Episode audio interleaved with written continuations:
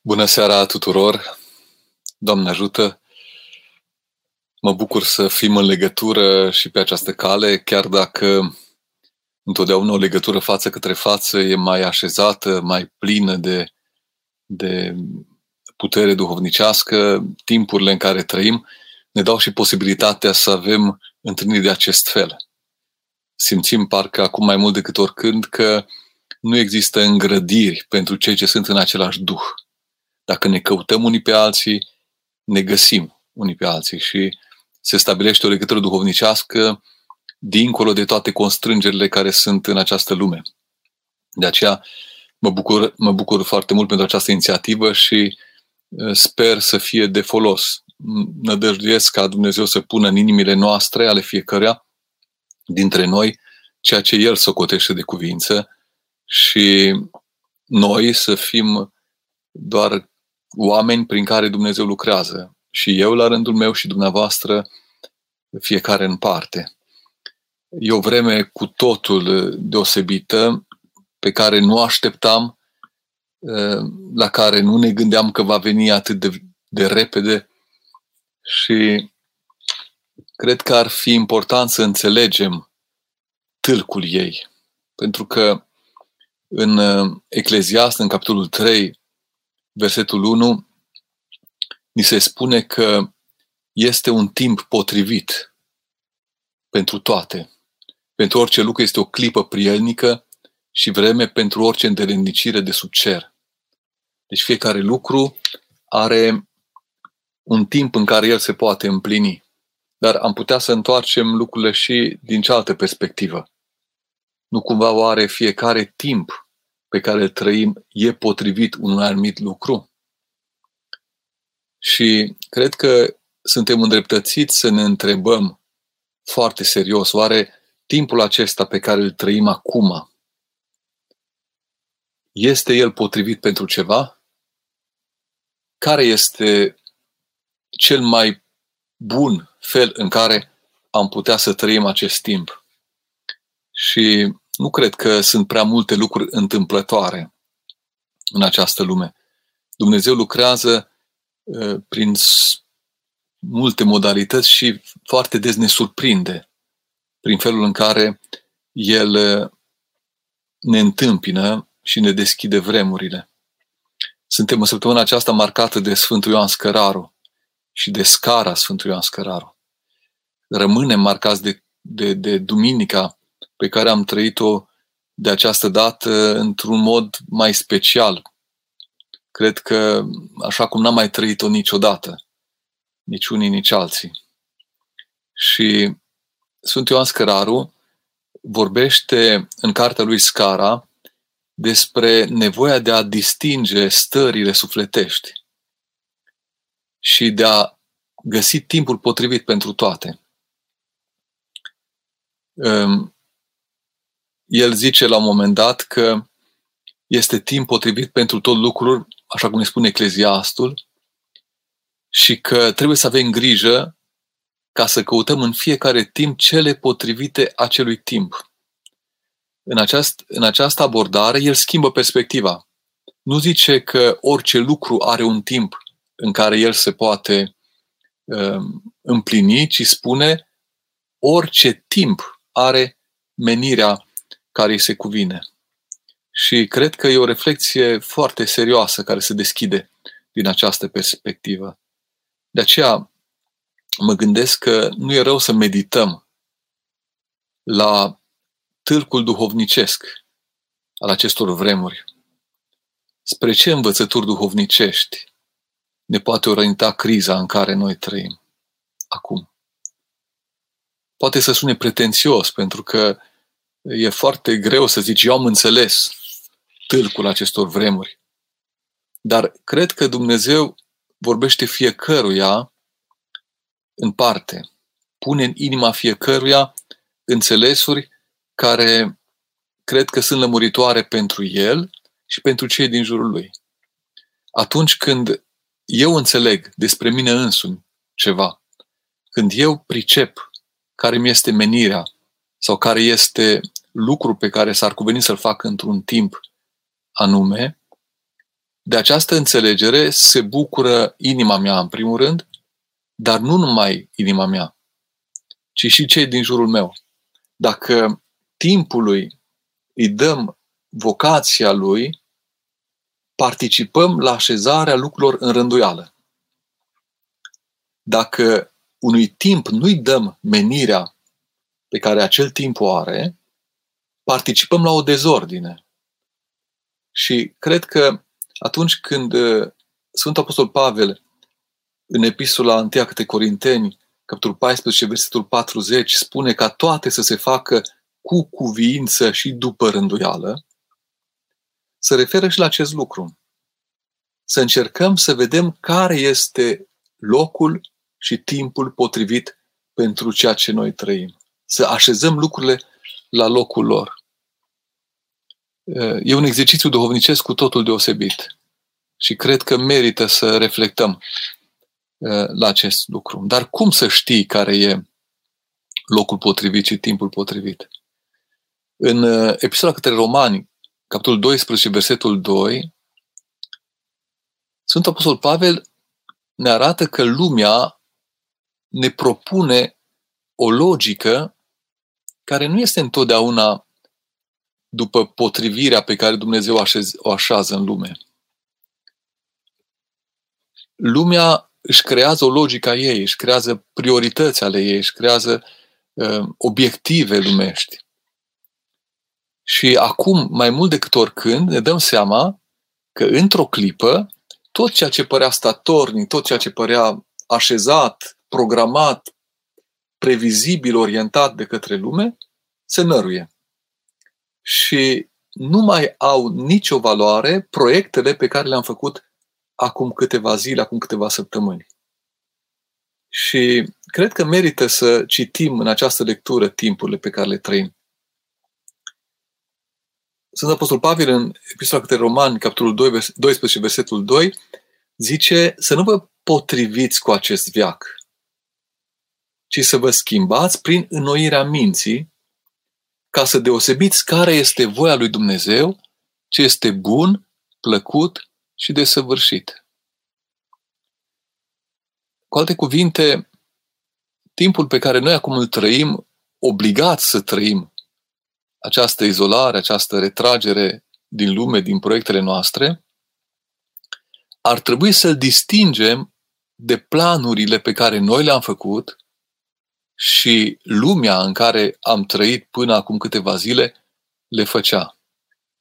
Și să ne schimbăm prin noirea minții. Vedeți, nu ne cere Sfântul Apostol Pavel să ne schimbăm prin dobândirea unor competențe, unor stări, unor atitudini care ne sunt străine, ci e vorba de o schimbarea noastră prin eliminarea din noi a tot ceea ce este străin de ceea ce pus, a pus Dumnezeu în noi. Vedeți, când înnoiești ceva, nu-l inventezi din nou, ci înlături lucrurile care s-au depus în timp și îl degradează, îi strică factura originală, naturalețea lui. Cu alte cuvinte, ar trebui noi, în aceste vremuri, să fim capabili să cernem timpul, să vedem cam ceea ce ar putea să aducă acest timp pentru noirea noastră și să reușim să regândim puțin prioritățile în funcție de acel firesc pe care Dumnezeu l-a așezat în noi. Dacă înțelegem acest lucru, eu zic că e extraordinar. Și Sfântul Apostol Pavel ne îndeamnă la această dinamică a înnoirii, care nu e altceva decât o asumare responsabilă a pocăinței. Metanoia înseamnă revenirea la firea cea din tâi. Toate rândurile bisericești, tot ceea ce biserica a așezat ca reper în viața duhovnicească, nu este altceva decât o chemare la redescoperirea strălucirii celei din tâi. Ehm, părinții ne vorbesc despre aceasta, rânduielile bisericești, ehm, inclusiv slujba înmormântării, care pecetluiește momentul nașterii spre veșnicie, face referire la această dobândire a strălucirii cele din tâi. Dar, vedeți, noi ar trebui să avem înțelegerea că nu ne putem înnoi după voia lui Dumnezeu, fiecare în parte, fiecare într-un loc și înnoindu-ne fiecare într-un loc, am rezolvat problema. E și o înnoire a lumii prin înnoirea noastră. Noi ne împlinim fiecare din noi în ceea ce suntem, dar există și o împlinire comunitară. În epistola către Efeseni, în capitolul 4, eh, Sfântul Apostol Pavel vorbește despre faptul că i-a lăsat Dumnezeu pe unii în biserică cu o anumită responsabilitate spre zidirea trupului Hristos, spre desăvârșirea creștinilor, spre lucrul credinței. Și fiecare dintre cei ce au o anumită responsabilitate în biserică au această chemare de a trece dincolo de ceea ce sunt ei și a lăsa să se vadă cum lucrează Dumnezeu prin ei. Și mădularele acestea ale trupului lui Hristos sunt complementare. În această vreme, cred că ar trebui să ne gândim foarte serios. Eu, ce loc am în biserică? Cum pot eu să-mi asum responsabilitatea în biserică? Și cum pot să o trăiesc în mod firesc, așa cum a lăsat-o Dumnezeu, nu cum eu, după gândurile mele, mi-aș dori să fie. Și această înnoire eh, cred că e extraordinar de importantă acum. În aceste vremuri, cred că ne-am putea întreba serios, Doamne, ce ai pus Tu în mine ca vocație? Ce aș vrea, ce aș putea eu fi? Cum aș putea eu să fiu mădular pentru celălalt? Să fiu parte din mântuirea fratelui meu? Sunt în aceste zile oameni care trăiesc uh, ca pe front, în jertfelnicie, în, în, într-o dăruire până la moarte. E, e, e un timp extraordinar. E un timp în care se cer lucrurile. Și ar trebui să mă întreb și eu cum pot să fiu uh, activ în acest timp, cum, cum pot să împlinesc menirea, să așteaptă de la mine ceva în această vreme. Dar iarăși trebuie să fim atenți. Ce se așteaptă? Nu cumva eu să vreau să fac altceva decât vrea Dumnezeu. Nu cumva eu să mă duc într-o direcție pe care nu o binecuvintează Dumnezeu. Și uh, Sfântul Apostol Pavel, tot în acest capitol 12, în episodul către Romani, ne spune foarte clar să împlinim darurile pe care avem după harul care ni s-a dat. Dacă avem slujbă, să stărim în slujbă. Dacă învățăm, să stârguim învățătură. Dacă, ne, dacă avem îndemnare, să fie la îndemnare. Dacă împărțim altora, să împărțim cu firească nevinovăție. Dacă stăm în frunte, să fim cu tragere de inimă. Cu alte cuvinte, Sfântul Apostol Pavel zice, fiți serioși. Fiți serioși. Faceți ce faceți din toată inima voastră. Și cum spune tot el în, în epistola, în a doua epistolă către Corinteni, capitolul 6, lărgiți-vă inimile, cuprindeți în inima voastră și cel ce sunt dincolo de voi. Eu cred că învățătura aceasta duhovnicească în această direcție ar putea să meargă. Să primim în inima noastră și suferința lumii, dar în același timp și să fim noi, fiecare dintre noi, mădulare ale bisericii, responsabile și să lăsăm pe Dumnezeu să lucreze prin fiecare dintre noi. În seara aceasta este o seară în care discutăm unii cu alții și încercăm să găsim înțelesurile acestor provocări. De aceea eu mă opresc aici cu introducerea mea, care ar trebui să fie un moment de, de responsabilizare și cred că uh, avem deja câteva direcții de, de aprofundare a lucrurilor pe care le-am uh, deschis prin, prin aceste câteva minute. Așa că acum o să încerc să, să răspund și la întrebările pe care le-am primit. Uh, așa, Dumitru pune o întrebare, dacă, dacă doresc să mă căsătoresc și viitoarea mea soție este de religie ortodoxă de stil vechi, trebuie o rânduială aparte să treacă la stilul nou? Acum aici e o problemă foarte serioasă, pentru că nu e vorba numai de stil. Noi suntem în comuniunea bisericească, trăind realitatea eclezială în unitatea ei. biserica de stil vechi care este în Moldova nu face parte din biserica ortodoxă.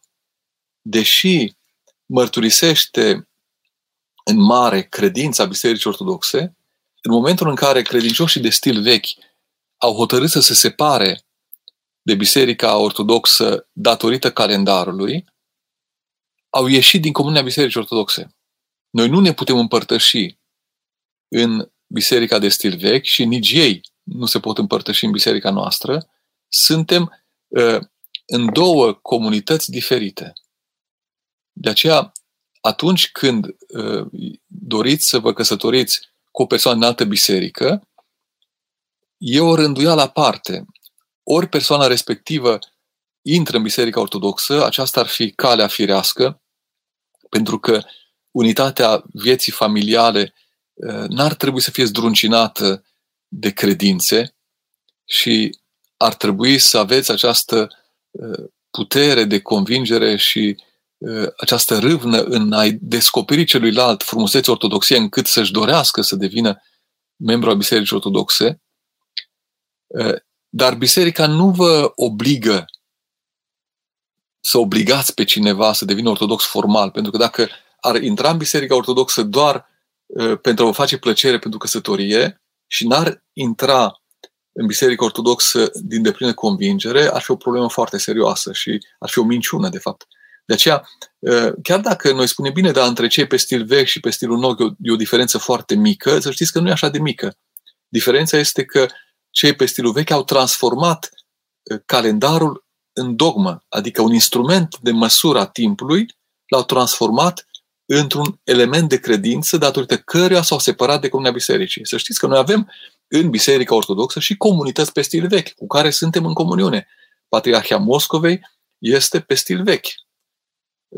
În Moldova sunt comunități pe stil vechi și sunt, facem parte din aceeași biserică ortodoxă. Când ne separăm, când rupem comunitatea eclezială pentru motive de calendar, de exemplu, nu e numai calendarul problema, ci e însă și înțelegerea doctrinei. De aceea trebuie să stați de vorbă cu duhovnicul dumneavoastră și părintele vă va spune exact ce, ceea ce trebuie să faceți. Prima cale ar fi să mărturisiți credința ortodoxă atât de, de serios și de așezat încât cel de altă credință să aibă bucuria de a se apropia de Biserica Ortodoxă, iar apoi, dacă lucrul acesta nu se poate face, să vedeți cum puteți rămâne în Biserica Ortodoxă și în același timp să nu ne amestecăm noi ca biserică să vă distrugem sau să vă dezechilibrăm relația pe care dumneavoastră vă gândiți că ați putea avea cu cineva. Sunt Apostol Pavel spune că cel credincios ființește pe cel necredincios. Aici lucrurile sunt un pic mai delicate, de aceea trebuie să vorbiți cu duhovnicul dumneavoastră și el vă va spune exact ceea ce se poate face. Pe de o parte, nu vă puteți cununa în Biserica Ortodoxă cu cineva în altă biserică în mod obișnuit. Pe de altă parte, Biserica Ortodoxă nu vă lasă, nu vă îndepărtează de ea și încearcă să găsească o soluție um, aparte, o soluție specifică. Aici e categoria celor căsătorii mixte, binecuvântarea căsătorilor mixte, adică să vă căsătoriți cu o persoană din altă biserică și biserica încearcă să vă integreze în biserica ortodoxă așa cum se poate, dar răspunsul veți primi de la duhovnică dumneavoastră în mod concret. Am putea discuta uh, mult pe această temă, că e un capitol foarte important. Diana întreabă cum să fac să nu mă mai deranjeze nedreptatea sunt studentă și am fost nedreptățită la un examen, iar în această cauză nu am luat bursă. E foarte greu să nu te turburi atunci când simți că ești nedreptățit. E foarte greu, dar abia atunci când ești nedreptățit, îl lași pe Dumnezeu să lucreze dincolo de ceea ce tu crezi că te îndreptățește. Țin minte că și eu, student fiind la un moment dat, discutam cu duhovnicul despre această problemă și duhovnicul mi-a zis să știi că de tine depinde doar pregătirea. Dacă tu te-ai pregătit, dacă tu ai făcut tot ce ține de tine, rezultatul examenului nu mai ține de tine. Și s-ar putea ca Dumnezeu să te învețe printr-o notă proastă mai mult decât te-ar fi învățat printr-o notă bună. Ar putea să te învețe prin lipsa unor bani, printr-o, prin, prin, prin sărăcia care e consecință a pierderii acelei burse, mai mult decât te învață prin banii respectiv, prin bursa respectivă. Bineînțeles că e greu în astfel de situații și nimeni nu și-ar dori să treacă prin astfel de experiențe. E, e foarte greu să te mâhnești când ești nedreptățit astfel. Dar dacă avem credință că noi trebuie să ne facem datoria și restul e de la Dumnezeu, cred că ne găsim echilibru. Vedeți, tocmai ce vă spuneam, să distingem care e voia lui Dumnezeu, ce este bun și de săvârșit. Uh, v-aș putea da exemplu din, din, din viața mea sau din viețile unor oameni care sunt în jurul nostru. Cred că fiecare trece prin astfel de momente. Dar să vă rămână în inimă acest lucru. Abia în clipa în care sunt nedreptățit, mă aseamăn cu Hristos. Și pot să hrănesc viața mea din această jertfă a lui Hristos. Și vine Sfântul Apostol Pavel și ne dă un răspuns mai clar și spune în epistola către Galateni, capitolul 2, versetul 20, m-am răstignit împreună cu Hristos și nu mai trăiesc eu, ci Hristos trăiește în mine. Ă, fiind nedreptățit, ne urcăm pe crucea asta a nedreptățirii și trăiește Hristos în mine. Și să vedeți că va găsi Dumnezeu un lucru minunat, inclusiv din această nedreptățire. Totul e să nu fim învârtoșați, cu inima învârtoșată. Suntem în voia lui Dumnezeu și chiar n-ar trebui să vă neliniștiți. Ă, scoate Dumnezeu în cale lucruri minunate. Ă, Ștefan, Alexandru spune, Doamne ajută, dacă anul acesta nu se va oficia slujba pascală, ce ar trebui să facem în acest caz? E foarte greu să răspund la această întrebare, pentru că eu îmi doresc din tot sufletul să avem slujbă de Paște.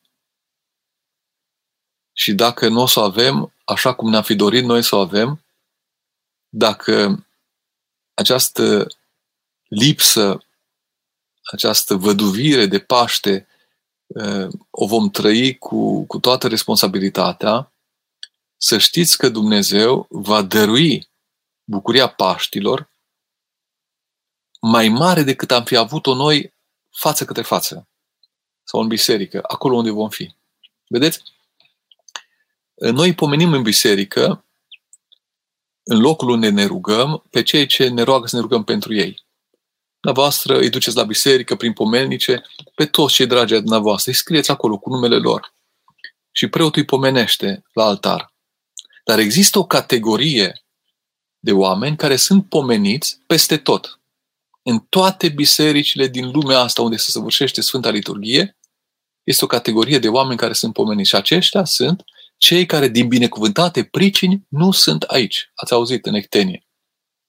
Dacă din pricini care nu țin de dumneavoastră, dacă dumneavoastră v-ați dori să fiți într-un loc și nu puteți fi în acel loc, să știți că peste tot unde se vor săvârși, se vor săvârși Paștile, veți fi și dumneavoastră acolo prezenți.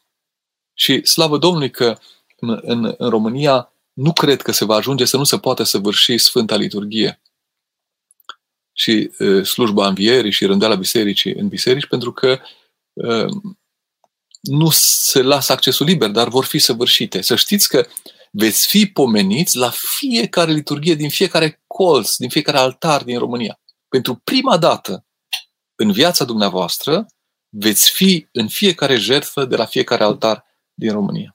Să dea Dumnezeu să nu fie așa strictă, știu, reținerea asta, să putem să participăm, să puteți participa.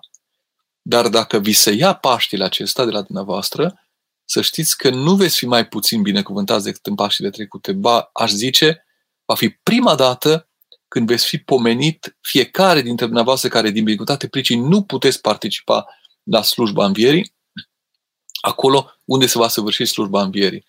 Lucrul acesta e foarte, foarte important. Și uh, cred că asta trebuie să ne liniștească, într-un fel. Nu e ușor să te liniștești cu astfel de gânduri.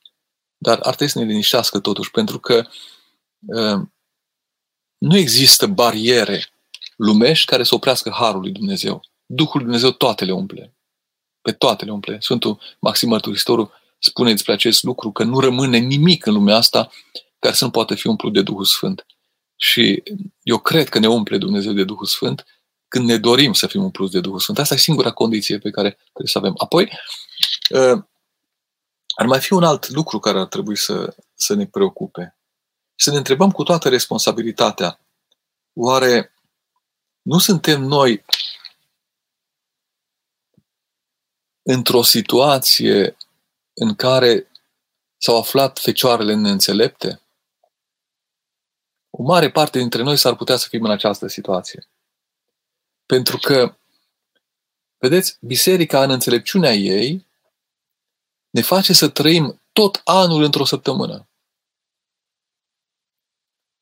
Și avem miercuri de post, avem vineri de post, avem sâmbătă și duminică ca zile speciale, sâmbăta în care ne unim cu toți cei din neamul nostru trecuți la cele veșnice și duminica trăim ziua învierii.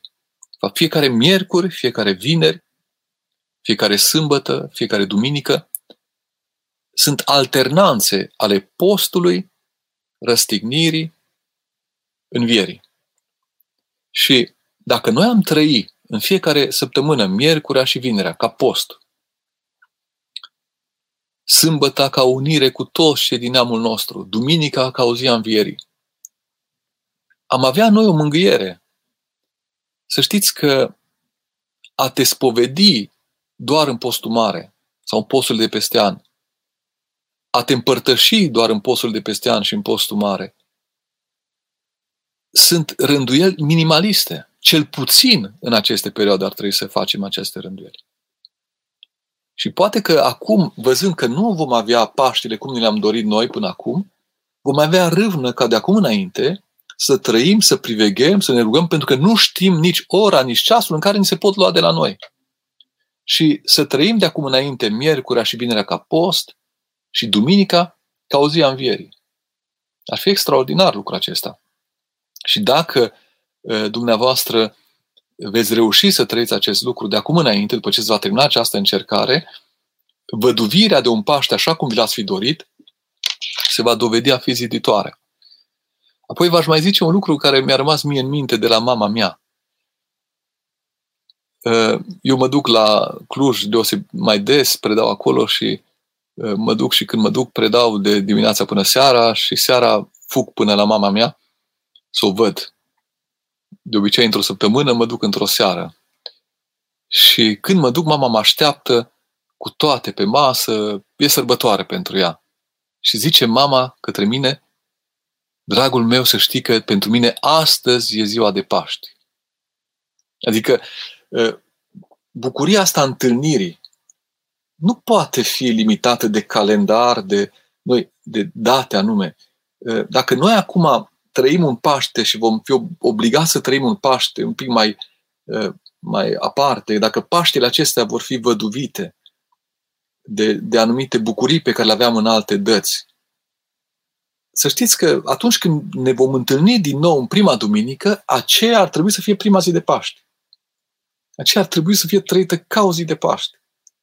Vedeți că Pesach înseamnă trecere. Trecere din robie la libertate. De aceea să știți că eu le v-aș propune și m-aș bucura dacă în mod tacit ne-am înțelege și am conveni ca prima duminică în care vom fi liberi să slujim împreună, să o trăim ca o zi de Paște. Și n-am greșit cu nimic, pentru că fiecare zi de duminică e zi de Paște, ziua învierii. La fiecare, ă, în fiecare duminică la utrenie citim Evanghelia învierii. Fiecare liturghie din duminică se întregește din pogorârea Duhului Sfânt. Și dacă noi am avea această înțelegere, ne-am liniștit. Acum e o vreme grea, o vreme în care s-a luat Paștile de la noi, deja s-a luat într-o oarecare măsură, pentru că pregătirea pe care noi facem pentru Paști e văduvită de anumite etape pe care ar fi trebuit deja să le parcurgem și această săptămână e, e foarte importantă în această lucrare. Și dacă noi am trăit foarte responsabil ceea ce este pus în fața noastră de Dumnezeu, ne-am pregătit pentru prima duminică pe care vom săvârși din nou în comune ca pentru o zi de Paște. Eu cred că e, e, e bun gândul acesta și ne-ar liniști. Eu mă rog lui Dumnezeu să putem săvârși Paște, dar cu siguranță vor fi altfel de cum au fost până acum. Și nu știu în ce măsură vom putea să ne bucurăm de ceea ce eram noi obișnuiți să ne bucurăm. Cam acesta e gândul meu legat de, de slujba pascală. Ehm, duminica aceasta eu am trăit o, un moment cu totul deosebit. Să știți că și eu sunt în izolare acum pentru că am, am fost în preajma unor persoane care, care sunt suspecte de, de coronavirus. Și această duminică a fost prima duminică în care n-am putut să, să vârșesc Sfânta Liturghie în biserică.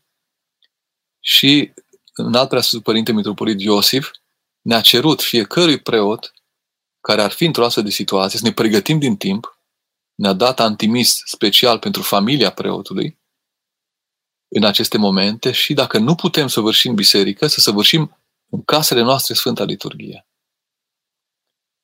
Am săvârșit Sfânta Liturghie împreună cu familia mea, cu cei trei copii și soția mea și vă spun din toată inima că n-am avut această stare de la ziua hirotoniei mele.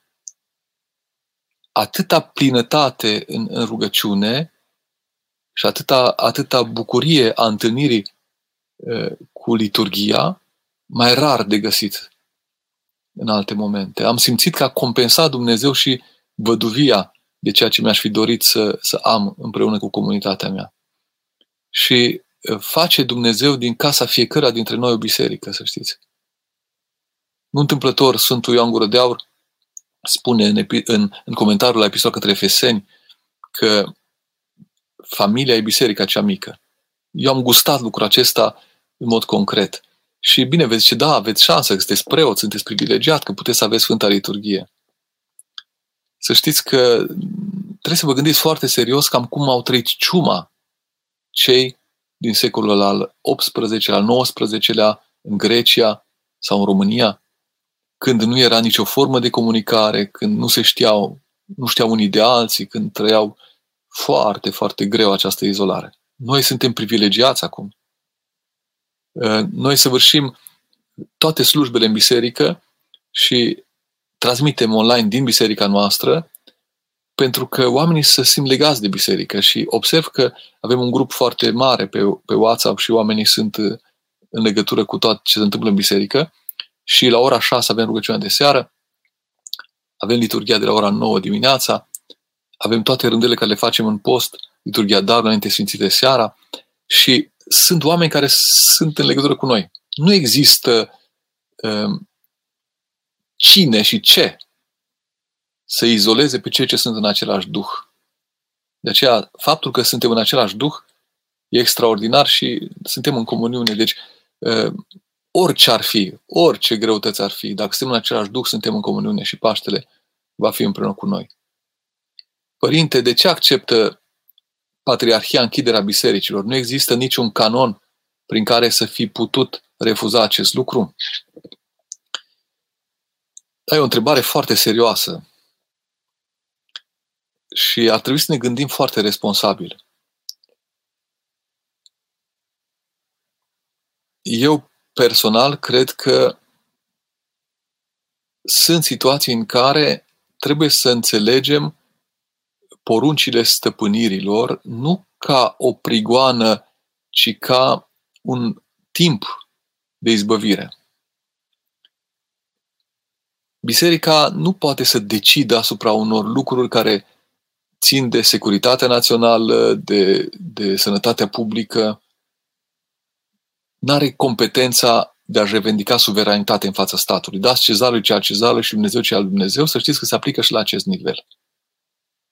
Biserica însă trebuie să facă în așa fel încât să nu existe abuz și să atragă atenția asupra anumitor limite care nu trebuie să fie depășite, să se lupte să, să păstreze această posibilitate de a fi în comuniune. Nu știu, nu cred că biserica ar fi putut să aducă argumente foarte serioase în a continua rânduiala pe care noi aveam în mod obișnuit. Acum, sincer, vă spun ce gândesc eu și poate o să mă judecați. Dar dacă dacă reflectați serios la ceea ce vă spun, s-ar putea să-mi dați și dreptate. Nu suntem suficient de serioși încât să ne ținem angajamentele așa cum trebuie. Nu cred că biserica și-ar fi putut asuma să garanteze statului că oamenii nu se vor înghesui mergând la biserică, că vor sta fiecare la 2 metri unul de celălalt, că vor purta toți mască, că vor adopta reguli de igienă care pe noi nu ne condiționați, nu avem credință că în harul lui Dumnezeu niciun virus nu poate să fie ucigător. Dar Lumea nu crede acest lucru. Statul nu ne ia în serios cu aceste argumente și ne impune anumite reguli. Nu știu dacă biserica își putea asuma, făgăduind în fața statului, că vor fi respectate aceste lucruri. Și dacă, dacă biserica ar fi uh, contestat aceste măsuri într-un mod foarte vehement, uh, eu cred că ar fi putut fi consecințe foarte grave, pentru că ar fi, ar fi putut să se lase impresia că biserica încurajează întrunirea mulțimilor în astfel de momente și să fie biserica și comunitatea creștină considerată vinovată de o, de o extindere a epidemiei. Și să știți că biserica nu trebuie să fie vinovată pentru astfel de lucruri. Pentru că eu, ca și creștin, dacă eu cred că cineva se tulbură, dacă eu sunt, știu, cu o anumită slăbiciune, cu o anumită boală și că sunt prea apropiat de el, păi eu primul, ca și creștin, trebuie să fiu atent față de sensibilitățile lui și să, nu, să nu-l tulbur, să nu-l mintesc. De aceea, faptul că biserica asumă, nici nu putea să nu asume, dar încearcă să găsească soluții pastorale, să depășească interdicția civilă, e un lucru pozitiv, e un lucru bun. Eu nu vreau să apăr acum o decizie sau alta, dar eu cred că noi ar trebui acum să fim consecvenți cu ceea ce mărturisim în crez. Noi spunem în crez că noi credem într-una sfântă, sobornicească și apostolică biserică. Și biserica cea sobornicească și apostolică este și biserica în forma ei instituțională, organizată, structurată. Și eu cred și știu că în fruntea bisericii sunt oameni care acum gândesc foarte serios, foarte responsabil în legătură cu modul în care putem trăi comuniunea bisericii și cum putem să rămânem cu liturghie în biserică și să îi primim pe oameni în rugăciunea noastră, chiar dacă condițiile sunt cele care sunt. Să știți că nu e prima dată când trăim prin astfel de, în astfel de momente. În secolul al, al XIX-lea, în 1829, Uh, în România, dar în perioada Sfântului Nicodim, aghiuretul din Sfântul Munte, când a fost, când a fost ciumă în Grecia, au fost oprite Sfinte Liturghii. În biserica din România, în 1829, din luna aprilie, parcă, și până luna iunie, nu s-a săvârșit deloc Sfânta Liturghie. În Moldova era această interdicție, pentru că Moldova era ciumă. Deci, uh, nu e prima dată când sunt astfel de interdicții, biserica încearcă să găsească soluția, nu să contrazică interdicția, pentru că nu are argumente să o contrazică, uh, pentru că nu are nici putere, nu e suverană în statul, în statul acesta, dar să găsească soluții ca nu cumva, în aceste condiții, oamenii să nu fie împreună, să nu găsească legătura împreună, să nu mai poată să, să, să se roage împreună, chiar dacă sunt la distanță. De aceea, în zilele noastre, având în vedere oportunitățile pe care le avem prin comunicările care sunt uh, astăzi și mijloacele care le avem astăzi, biserica încearcă să transmită mesajul foarte consecvent și anume că fiecare comunitate va avea Sfântă Liturghie, în fiecare parohie vor fi pomeniți cei de la Sfântă Liturghie, cei care sunt în comunitatea respectivă la Sfânta Liturghie și nu va rămâne biserica fără liturghie. Dacă ar fi interzis statul, inclusiv săvârșirea Sfintei Liturghii, de către preoți și de către un număr minim de oameni în biserică, da, atunci ar fi fost momentul să, să, ne, să, ne, să, să tragem semnal de alarmă, pentru că a fost un abuz. Au fost anumite încercări. Și tocmai faptul că biserica e responsabilă s-a văzut și din modul în care persoane care au dat decizii administrative care au fost dincolo de limita echilibrului, au revenit asupra lor, tocmai pentru că biserica a tras atenția asupra exagerărilor care au apărut. De aceea nu există canon care să ne facă să fim neascultători în aceste condiții. Ă, noi trebuie să redescoperim ascultarea. Iertați-mă, dar ă, eu n-am competențe de epidemiolog. Eu nu pot să arat care e procesul de răspândire al acestui virus. Eu cred că nu mă îmbolnăvesc împărtășindu-mă cu Hristos. Dar câți dintre noi sunt în această credință? Și vedeți, în, în, în România merg la biserică în jur de 7% din populația țării. Și zicem că bisericile sunt pline. Dar dintre cei care sunt în biserică, deci din cei 7%, încă maxim 10% înțeleg cu adevărat ce se întâmplă în biserică. Foarte mulți dintre cei care merg la biserică în astfel de momente sunt îngrijorați, sunt speriați, sunt înfricoșați. Biserica nu poate să nu fie atentă față de acestea și să știți că acel cuvânt al, al, al prefericitului când a vorbit despre cei care sunt slabi în credință și care nu pot fi neglijați de, de, de, de biserică, e, e foarte adevărat. Noi nu putem să nu ținem cont de slăbiciunea oamenilor, de, de, de starea în care ne aflăm. Biserica nu poate să, să iertați-mă, să-și caute persecuția uh, și, și uh, stigmarea uh, publică uh, prin faptul că nu se supune la o rânduială în care toată țara se supune. Ar fi, ar fi inconsecvență față de credință. Dacă toată țara ar sta în această izolare și doar biserica ar refuza această izolare, n-ar fi oare o atitudine prea semiață, prea înfruntată? Nu e, nu e oare prea mult să am eu pretenția să fiu neapărat eu în, în comuniune cu ceilalți în fiecare duminică și nu mă interesează că ceilalți nu pot fi, dar eu trebuie să fiu. E și o formă de solidaritate cu lumea întreagă și noi avem încă avem această șansă că avem posibilitatea de a avea Sfinte Liturghii și oameni care se roagă pentru noi și noi să fim conectați oarecum la ei în diferite forme. Bineînțeles că să fim față de față ar fi extraordinar.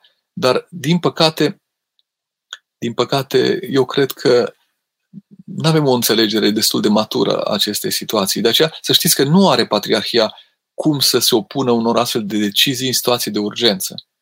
Și nu cred că ar fi potrivit să o facă în mod radical. Dar face, și eu știu că face, și știm cu toții că face, ceva în a găsi soluții să nu existe abuz la acest nivel. Să existe în continuare Sfânta Liturghie, să putem să-i primim în împărtășanie pe cei bolnavi, să mergem la cei care sunt în pericol de moarte, să reușim să dăm asistență religioasă celor care sunt în, în primejdie. Un lucru care nu e puțin, să știți. Nu e puțin. Noi, în Occident, nu avem aceste drepturi, să știți.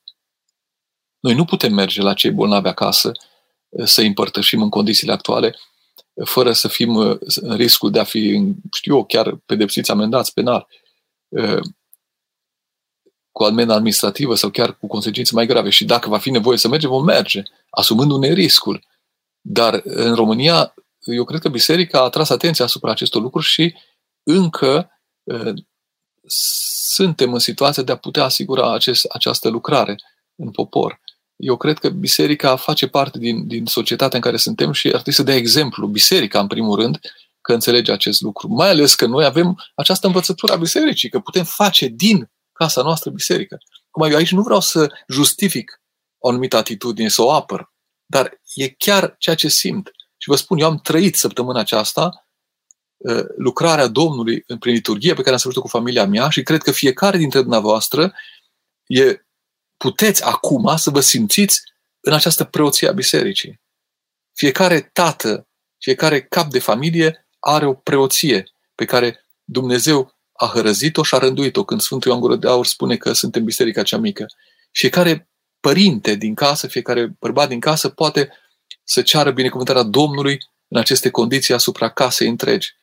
Ă, fiind, conectându-vă cu toți și se roagă în biserică, cu gândul, cu rugăciunea, puteți să trăiți această lucrare. Vedeți? Ă, când noi primim botezul la, la tăierea părului, ni se spune că această tăiere este după chipul în care uh, a fost tăiat părul lui David.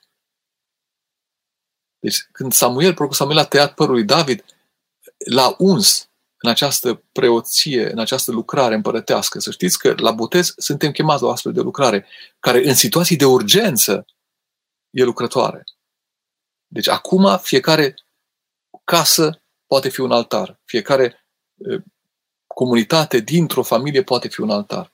Să știți că rușii au trăit acest lucru în perioada primul război mondial, sunt multe istorisiri uh, cum își făceau altar în casele lor și cum duceau în rugăciune toate neputințele lumii și ar fi vremea să redescoperim acest altar în casele noastre.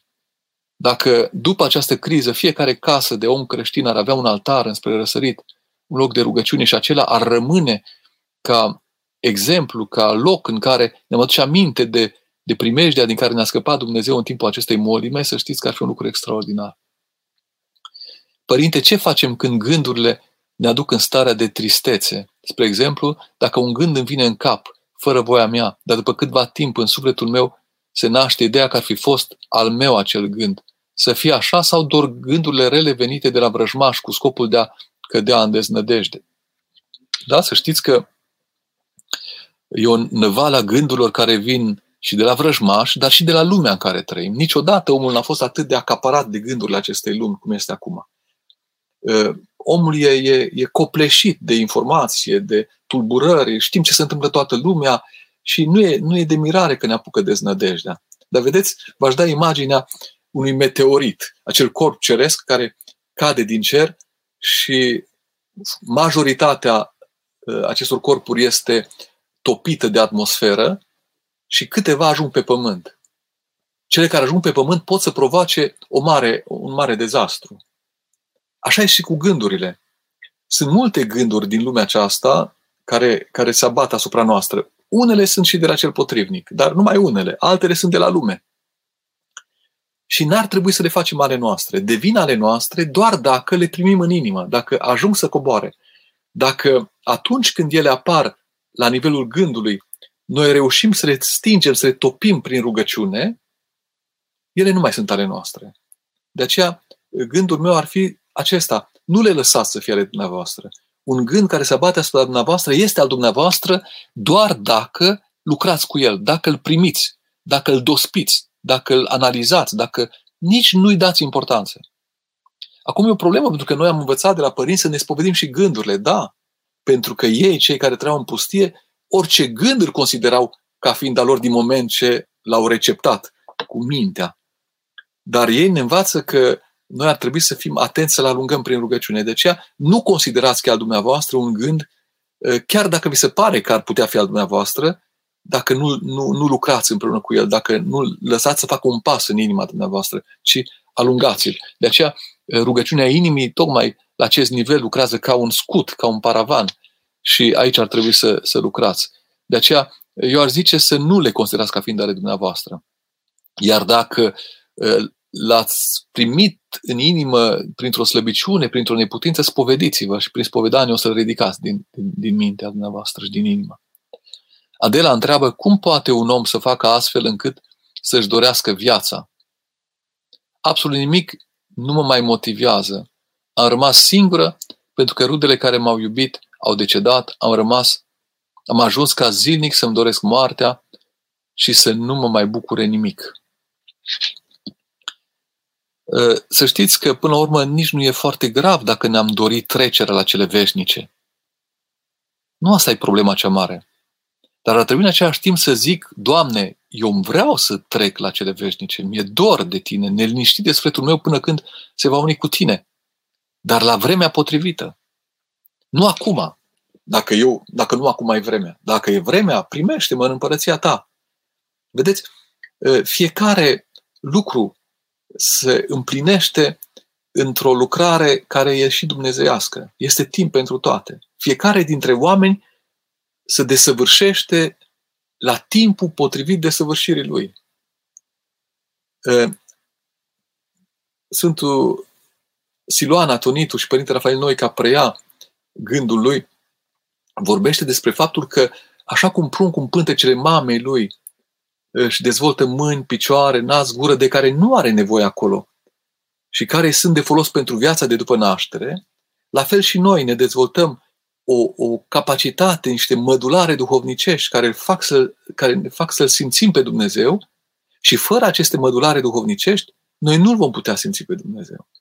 De aceea, dacă un om trece la Domnul mai repede decât e vremea, adică nu la timpul potrivit, nu atunci când Dumnezeu rânduiește trecerea aceasta, nașterea aceasta spre veșnicie, e ca un avorton, ca un copil născut înainte de vreme, care părăsește pâncicele mamei înainte ca el să fie maturizat și pregătit pentru naștere. De aceea, nu e grav că zicem, Doamne, primește-mă în împărăția Ta, dar nu când vreau eu, nu când consider eu de cuvință, nu mai repede de vreme. Este o rugăciune tare frumoasă a Sfântului Sofronie, ucenicul Sfântului Siluan, care, rugăciune de dimineață, în care cere de la Dumnezeu că atunci când va veni sfârșitul să-i dea și de veste omului, ca omul să poată pregăti. Doamne, fă-mă să înțeleg sfârșitul vieții mele și să, să mă bucur de întâlnirea cu Tine, dar când Tu vei socoti că eu pot să mă mântuiesc. Și să știți că așa cum uh, un, un, un grădinar culege fructele la momentul cel mai potrivit, castraveții sunt culeși verzi, uh, merele sunt coapte, strugurii sunt culeși răscopți unii. La fel și Dumnezeu pe unii ia prunci, pe alții ia la el tineri, pe alții ia adulți, pe alții ia bătrâni, de parcă a uitat Dumnezeu de ei. Și noi asta ar trebui să avem preocuparea, ca nu cumva să trecem la Domnul înainte de a fi vremea pentru această trecere. Și chiar, ă, deși nu aveți poftă de viață, cereți de la Dumnezeu pofta vieții. Și să știți că ați putea să o regăsiți foarte frumos, dorindu-vă să nu treceți la Domnul înainte de vreme. Eu cred că asta ar trebui să, să vă gândiți. Apoi, legat de rudenii, da, au plecat. Ă, tatăl meu a murit când aveam un an și jumătate și am fost marcat de, de moarte. Moartea pentru mine a fost un lucru care m-a cutremurat. Dar la, la vârsta de 16 ani mi-a murit și bunicul. Bunicul meu, un om foarte credincios, dar care nu mi-a putut da educație creștină pentru că mama mea era, era profesoară și directoare de școală la un moment dat și erau urmăriți profesorii să n-aibă, să nu meargă la biserică și copiii să nu fie creștini și la noi acolo erau, era chiar, chiar greu din acest punct de vedere. Și bunicul, deși era foarte credincios, nu mi-a dat o educație creștină, n-a putut să o facă din cauza situației în care se afla lumea în vremea respectivă. Și a murit bunicul meu și eu aveam 16 ani și jumătate. Și să știți că după ce a murit bunicul, am simțit cum mi-a pus în suflet tot ce n-a putut pune înainte de a muri. Eu sunt convins că toată rugăciunea lui atunci a început să-și facă lucrarea, pentru că atunci a putut de acolo, de la Domnul, să mă atingă cu, cu, cu o mijlocire către Dumnezeu, cum n-am putut să înțeleg eu înainte. Și uh, făceam un liceu de matematică fizică, nu aveam nimic de a face cu biserica, nu știam tatăl nostru până la 16 ani. Sunt convins că bunicul meu m-a fi, m-a fi învățat de el când eram mic, dar uh, după aceea, nu, nemai repetându-l, nu știam. Și la 16 ani și jumătate, 17 ani, din ca din nimic, dar sunt convins că din rugăciunea bunicului meu uh, s-a deschis către mine perspectiva aceasta de apropiere de Dumnezeu. Și cred că râdenile pe care spuneți că nu le mai aveți alături, acolo, de la Domnul, pot face mai mult pentru dumneavoastră decât ar fi putut face pe pământ.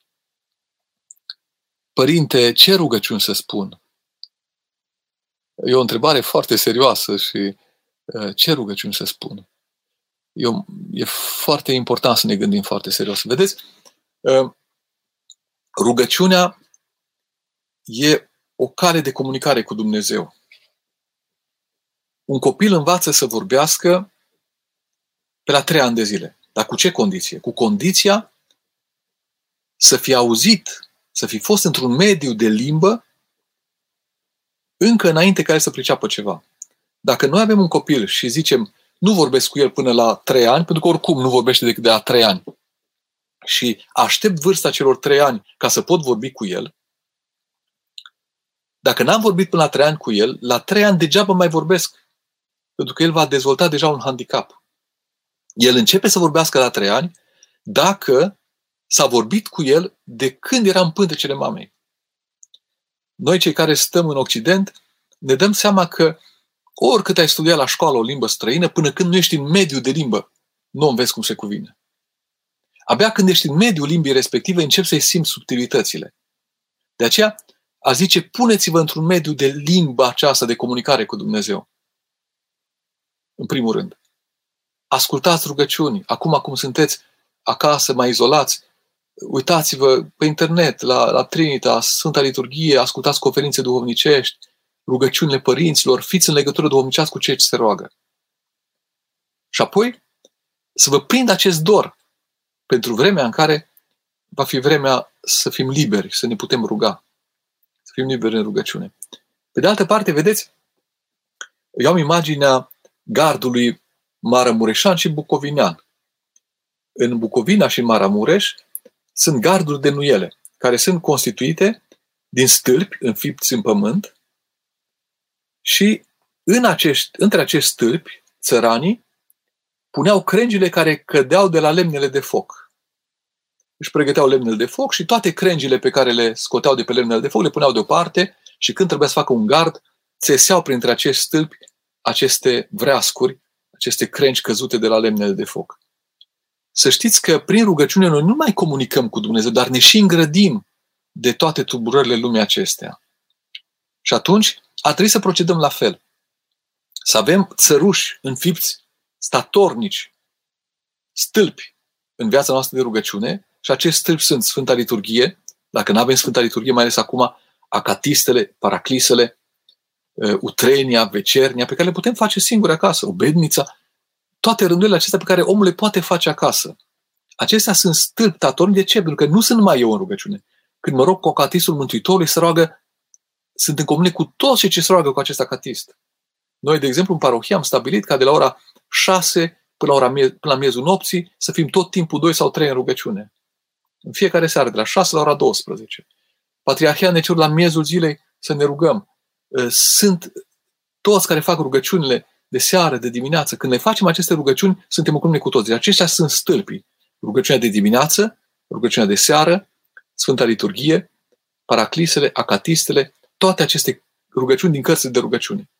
Acestea sunt rugăciune statornice, pe care uneori chiar nu le înțelegem și ni se par că sunt, ă, știi, absurd să stăm în ele dacă nu le înțelegem, dar fac parte din acel limbaj al rugăciunii pe care dacă îl trăim, dobândim această muzicalitate a rugăciunii, această bucurie de a ne ruga. Iar apoi, pe lângă aceasta, și acestea, sunt toate neputințele care cad din viața noastră, ca cele vreascuri. Și punem uh, în rugăciune toate suferințele, toate neînțelegerile, toate nepricepere. Doamne, nu știu să mă rog, am ajuns la bătrânețe și nu știu să mă rog, pune în inima mea rugăciune. Sau tot ceea ce, tot ceea ce poate veni din aceste gânduri. Dar pentru a putea să ne așezăm în rugăciune, trebuie să avem aceste elemente de stabilitate, stâlpi aceștia, în jurul cărora putem să țesem. Dacă nu avem stâlpi, avem doar grămezi de crengi și trece lucrul peste aceste grămezi. Dacă avem doar stâlpi fără această uh, sensibilizare la neputințele de zi cu zi, rămân doar stâlpi prin care iarăși uh, neputințele pot să treacă. De aceea, asta zice să faceți. Intrați într-o rânduială de rugăciune, mai ales acum că sunteți obligați să stați în oarecare izolare, rugăciunea de dimineață, rugăciunea de seară, dacă puteți un acatist, un paraclist, citind din psaltire, Încercați să fiți în comune cu mai mulți care fac acest lucru din parohia dumneavoastră, la sfatul duhovnicului și să vedeți că va fi bine. O să încerc să, să trec peste întrebări mai repede pentru că nu ne-a mai rămas timp. Ce pot să spun persoanelor care merg și cu credința ortodoxă, ă, așa, ce pot să spun persoanelor care merg și cu credința ortodoxă cât și cu cea catolică, spunând că există un singur Dumnezeu? E foarte greu să-i convingeți dar să știți că nu putem fi și în car și în căruță. Nu pot eu să vă dau un răspuns. Vedeți, când vrem să fim și catolici și ortodoxi, în loc să fim și catolici și ortodoxi, eh, suntem nici catolici, nici ortodoxi. Și eh, e un lucru nepotrivit. E o stare de neînțelegere. Acum, să știți că nu-i puteți convinge cu argumente omenești. Rugați-vă Domnului să-i convingă Domnul. Pentru că uh, sunt momente în care uh, noi ne rugăm spunem oamenilor despre Dumnezeu și sunt momente în care trebuie să spunem lui Dumnezeu despre oameni. Acum e momentul să vă rugați Domnului pentru Doamne, pune Tu în inima lor. Pentru că dacă dumneavoastră aveți dorința ca ei să descopere ortodoxia, păi credeți că Dumnezeu are mai puțină dorință? De aceea, ă, nu e bine. Ca și cum ai merge cu trenul și avea să, să sar din tren, să mergi pe jos. Nu poți avea mai multe căi, deși nu le putem compara. Nu? Cele două căi nu sunt căi ale mântuirii și sunt căi diferite de abordare a vieții duhovnicești. Dar e o biserică, noi credem într-una sfântă, subunicească și apostolică biserică și ar trebui să, să ne fie dor de această biserică. Pe unii aduce Dumnezeu la biserică și prin alte căi. Nu știm cum sunt lucrurile. Uh, cum putem să ajutăm pe cei care nu au credința să găsească o liniște în această perioadă, să trăim noi credința, să fim noi liniștiți. Asta ar fi calea. De ce uneori la rugăciune nu, mă simt, nu mai simt umilință în suflet, voi din tot sufletul să mă apropii de Dumnezeu, îmi pare rău pentru toate păcatele mele, iertați, dacă vă pare rău să știți că Dumnezeu nu rămâne fără răspuns. Această părere de rău este începutul înțelepciunii, să știți. Uh, părinte, ce părere aveți despre unele uh, pricezne heterodoxe care se cântă în această perioadă? Sunt forme, sunt forme mai de pietism, îmi spune din tehnică, am putea să prelungim cu 10-15 minute dacă suntem ok, cu, dacă suntem de acord cu aceasta și uh, eu zic că putem prelungi, eu sunt de acord. Să prelungim cu câteva minute ca să mă întorc la întrebările care, peste care am trecut. Uh, revin acum cu ultima la care, la care ar fi trebuit să răspund. Despre pricezne heterodoxe. Uh, să știți că tot ceea ce avem în biserică, tot, tot cultul, toate imnele, toată imnografia care e în biserică, o avem noi la ora actuală pentru că s-a sedimentat în timp. Vedeți, cultura generală. Noi ziceam că cultura generală este ceea ce a rămas după ce ai uitat tot. Ce s-a sedimentat în, în, în conștiința omului uh, din viața bisericii. Tot ceea ce e în cultul bisericii ortodoxe sunt perle. Perle care sunt uh, formate, sunt forjate în timp și sunt rezultatul unui proces de filtrare prin conștiința bisericii. Dar ca să filtrez ceva, deja când zic că filtrez ceva, înseamnă că am pus în, în acel filtru multe alte lucruri.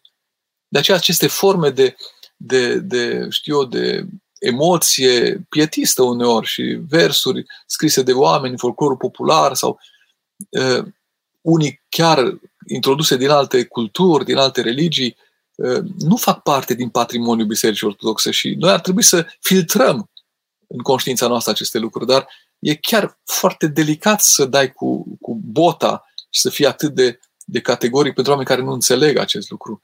Spune Sfântul Ioan Gură de Aur că nimeni nu poate fi îndreptat cu forța și împotriva voii lui. Dacă noi venim cu argumente că nu sunt ortodoxe, nu e suficient acest argument și omul nu va, nu va pricepe, din potrivă, se va încăpățâna și va, va considera că um, se poate și așa și de ce? Suntem egoiști, suntem rău intenționați? Nu. Noi ar trebui să ne bucurăm de frumusețile ortodoxiei în autenticitatea lor. Și cele care nu sunt așa cum ar trebui să fie, le va curăța Dumnezeu. Cu nu vreau să dau argumente pentru astfel de atitudini, dar uitați-vă la icoana Sfântului Serafim de Sarov. Sfântul Serafim de Sarov, între, între mari sfinții ai Bisericii Ortodoxe, dacă vă uitați în fața cărei icoane se închina și care e icoana lui, nu e după niciun canon al iconografiei ortodoxe. Și ne-am putea minti și zice, dar ce sfânt e acesta care se roagă în fața unei icoane care nu e după canonul ortodoxiei? Dar era în inima lui acea icoană. Putem să fim cu o cântare ortodoxă și fără mintea la Hristos și fără conștiință ortodoxă. Sau putem să avem o, o, o, o atitudine la limita înțelegerii ortodoxiei, dar să ne dorim să o înțelegem și Dumnezeu ne aduce spre această înțelegere rând pe rând. De aceea, eu n-aș fi foarte categoric. Noi ar trebui să învățăm pe oameni să, să prețească aceste lucruri. În, în capitolul 28, în, în Evanghelia pe Matei, Evanghelistul Matei spune că pe cei ce nu sunt în biserică trebuie să învățăm să păzească cele bisericii. Mergând învățați toate neamurile, botezând în numele Tatălui și a Fiului și a Sfântului Duh, învățându-i să păzească. Să știți că nu putem învăța numai prin slogane și prin prin uh, atitudini așa de superioritate. Noi trebuie să iubim noi întâi ortodoxia și frumusețea ortodoxiei ca să o putem târcui. E, e extraordinară muzica, eu am muzica psaltică, muzica bizantină, eu am crescut în mediul ardelean, unde se cânta cunțanul și mi-era greu să înțeleg uh, muzica psaltică. Și am cunoscut-o uh, în timp și nu, nu știu să o cânt foarte bine, dar mi s-a apropiat de inimă. Și îmi dau seama că în, în cântarea bisericii noi putem intra cu inimile în același duh. În cântarea ă, pietistă sau în cântarea aceasta cu versuri foarte lumești, intrăm cu rațiunea. Și dacă noi, dacă noi am fi într-o stare din asta de bucurie ascultând muzica autentică, ortodoxă, să știți că și ceilalți ar iubi-o. Dar nu merge numai cu, cu uh, observații și cu atitudini acestea, uh, știu, de, de critică. Trebuie să avem rezervă, dar să și știm să explicăm de ce această rezervă. Unele nu au fundament liturgic, dogmatic. Da, într-adevăr. Dar iertați-mă acum, câți dintre noi suntem în stare să vedem fundamentul liturgic dogmatic al cântărilor? Dacă noi, cei din biserică, am fi în stare să trecem prin filtrul conștiinței noastre aceste, aceste bucurii ale cântării duhovnicești, să știți că și cei ce sunt novici în biserică s-ar contamina de bucuria noastră. Dacă noi, dacă noi în biserică ă, avem cântăreți care, în loc să să țină rânduiala bisericii, care canonul uh, Trulan interzice ca să se strige în cântarea bisericească. Nu avem nevoie de soliști care să-și etaleze calitățile vocale în biserică, ci de persoane care să cânte liniștit, astfel încât tot poporul să unească într-un gând în acea cântare, nu neapărat cu vocea, pentru că nu avem toți calități vocale, dar cu inima fiecare poate intra în acea cântare. Să știți că și noi suntem vinovați dacă oamenii nu iubesc cântarea ortodoxă. Uh, ce părere aveți despre preoții care au refuzat să asculte de indicațiile bisericești și de stat și continuă să slujească având oameni în biserică chiar și astăzi? Iertați-mă, am o părere uh, reținută, aș zice chiar, chiar proastă. Pentru că uh, nu poți. Nu poți să ai o astfel de atitudine. Da, în mănăstire au dreptul să facă liturghie, au dreptul să fie în comunitatea lor și trebuie să le respectăm și liniștea acelor din mănăstire. Și acum să le lăsăm în pace. Să știți că mănăstirile ar trebui să-și regăsească liniștea comunitară. Dar dacă biserica, acum, prin cei ce sunt în fruntea ei, episcop, și vă dau mărturie, cunoscând mulți episcopi din biserică, cu preocupare foarte serioasă de a fi în rânduiala bisericii, de a găsi soluția cea mai bună în biserică. Dacă cei care sunt puși acolo să decide pentru noi au ajuns la această concluzie, dacă noi nu știm urma, să știți că păcătuim, grav păcătuim. E ca și cum am avea un Parkinson eclezial. Ce-i Parkinsonul? Parkinsonul e boala în care mâinile și picioarele nu mai ascultă de cap. Capul ar vrea să țină lucrurile în rânduială și mâinile tremură în dezordine și picioarele tremură în dezordine. Noi nu putem să fim în Parkinson eclezial. E mai bine să greșim ascultând de capul bisericii, de capul sinodal al bisericii în aceste momente, pentru că vor da socoteală cei ce au luat aceste decizii. Să știți că înaintea Domnului și noi suntem integrați în ascultarea față de ei și dacă noi am ascultat față de biserică, așa cum mărturisim în crez, nu greșim. Am greșit doar în clipa în care ar fi o, o atitudine eretică condamnată de un sinod care ar fi mărturisită de către acești oameni care sunt în rezultatul bisericii și atunci tot biserica ar găsi o soluție prin care ar izola cei care, pe cei care n-ar fi rândă la bisericii. Dar când biserica, prin decizie sinodală, prin decizie comunională a episcopilor, decide o anumită atitudine, noi ar trebui să ascultăm, chiar dacă, cum să spun, n-ar fi pe inima noastră. Și nu putem înțelege, dar dacă capul spune un lucru, mâna ar trebui să asculte de cap. Iertați-mă că tușesc puțin, dar e, e, e foarte important acest lucru și ar trebui să, să înțelegem, să înțelegem foarte serios. Uh, Sfântul Apostol Pavel în epistola către Corinteni 12, 15, 18 spune 15, 18, 12, 1 Corinteni 12, 15, 18 că suntem fiecare mădular cu vocație aparte. Capul e cap, piciorul e picior, mâna e mână. Dacă piciorul ar zice, fiindcă nu sunt mână, nu sunt în trup, pentru aceasta nu este el din trup și urechea dacă ar zice, fiindcă nu sunt ochi, nu fac parte din trup, pentru aceasta nu este el în trup, dacă tot trupul ar fi ochi, unde ar fi auzul? Dacă ar fi tot auz, unde ar fi mirosul? Dar acum Dumnezeu a pus mădularele pe fiecare din ele în trup cum a voit El. De aceea trebuie să ascultăm de cap. Dacă, dacă noi nu ascultăm acum de această conducere sinodală a bisericii, să știți că suntem în, în, în eroare. Poate să fie și din cealaltă parte. Pentru că și capul trebuie să asculte de suferințele trupului. Și de aceea să știți că și, și conducerea Bisericii Ortodoxe ascultă de suferințele trupului și eu cred că e, e o comunicare în, în, în acest moment. De aceea e justificat să vă, explic, să vă exprimați supărarea, mâhnirea, poate neînțelegerea.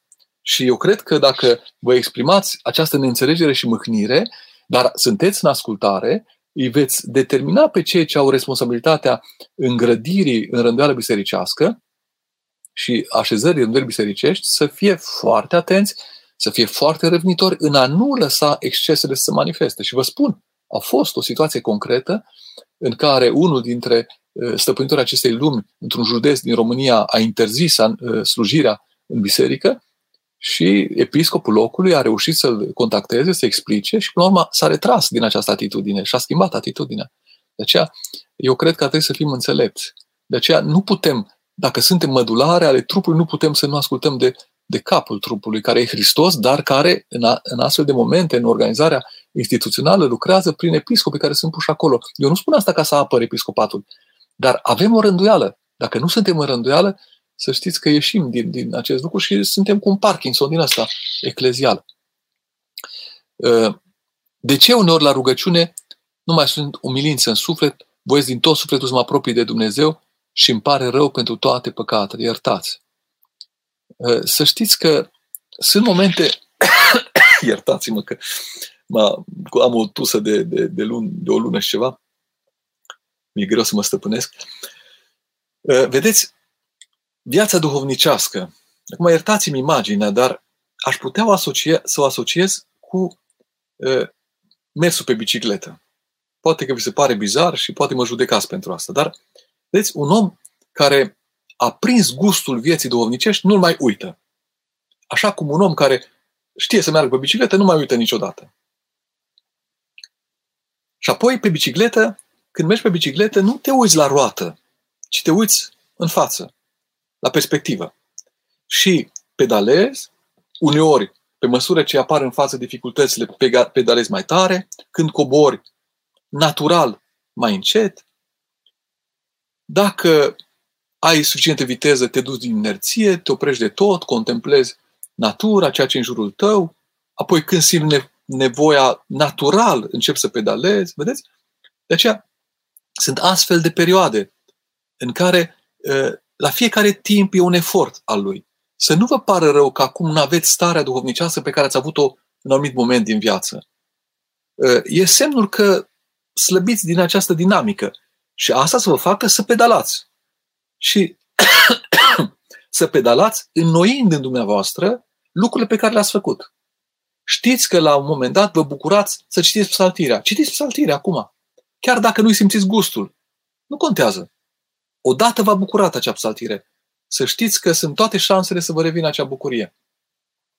Nu simțiți umilința din suflet, dar spuneți că nu mai simțiți umilința din suflet. Înseamnă că odată ați simțit-o. Smeriți-vă. Încercați să încetați judecata. Să vedeți în cel mai rău om pe care l-ați judecat, să vedeți și ceva bun în el. Să vă lepădați de bârfă. Să vă purtați frumos. Sfântul uh, Macare cel Mare zice că dacă n-ai iubire, poartă-te ca și cum mai aveau. Dacă n-ai bunătate, poartă-te ca și cum mai aveau. Dacă n-ai umilință, poartă-te ca și cum mai aveau.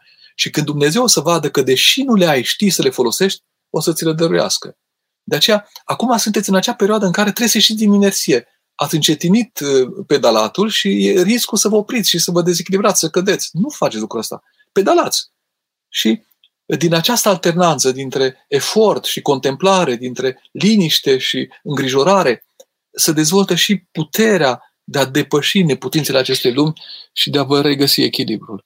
Eu cred că uh, aceasta e calea și acestea sunt lucrurile la care ar trebui să medităm acum. Cătălin zice, cum putem să ajutăm pe cei ce nu au credință să găsească liniște în această perioadă? Să știți că numai dacă vă găsiți dumneavoastră liniștea, nu din slogan, nici din teorii, din liniște. Dacă ei vă vor vedea pe dumneavoastră că sunteți liniștiți, să știți că oamenii își doresc să fie liniștiți. Dar când ne văd cât suntem noi de agitați, ce liniște să mai găsească ei? Dacă noi care suntem cu Hristos ne agităm că nu putem merge la biserică uh, două săptămâni sau trei sau cât o să fie, de unde să aibă ei liniște dacă nici noi nu avem? Da, noi trebuie să ne găsim această liniște și din suferința uh, opririlor la care suntem puși, dar cu pace, cu bucurie. Noi îl avem pe Dumnezeu în inimile noastre. Noi nu poate Dumnezeu să lipsească din inimile noastre acum. Și atunci trebuie să fim liniștiți. Dacă am avea noi liniște, să știți că și lumea ar avea liniște. Noi suntem aluatul care dospește frământătura.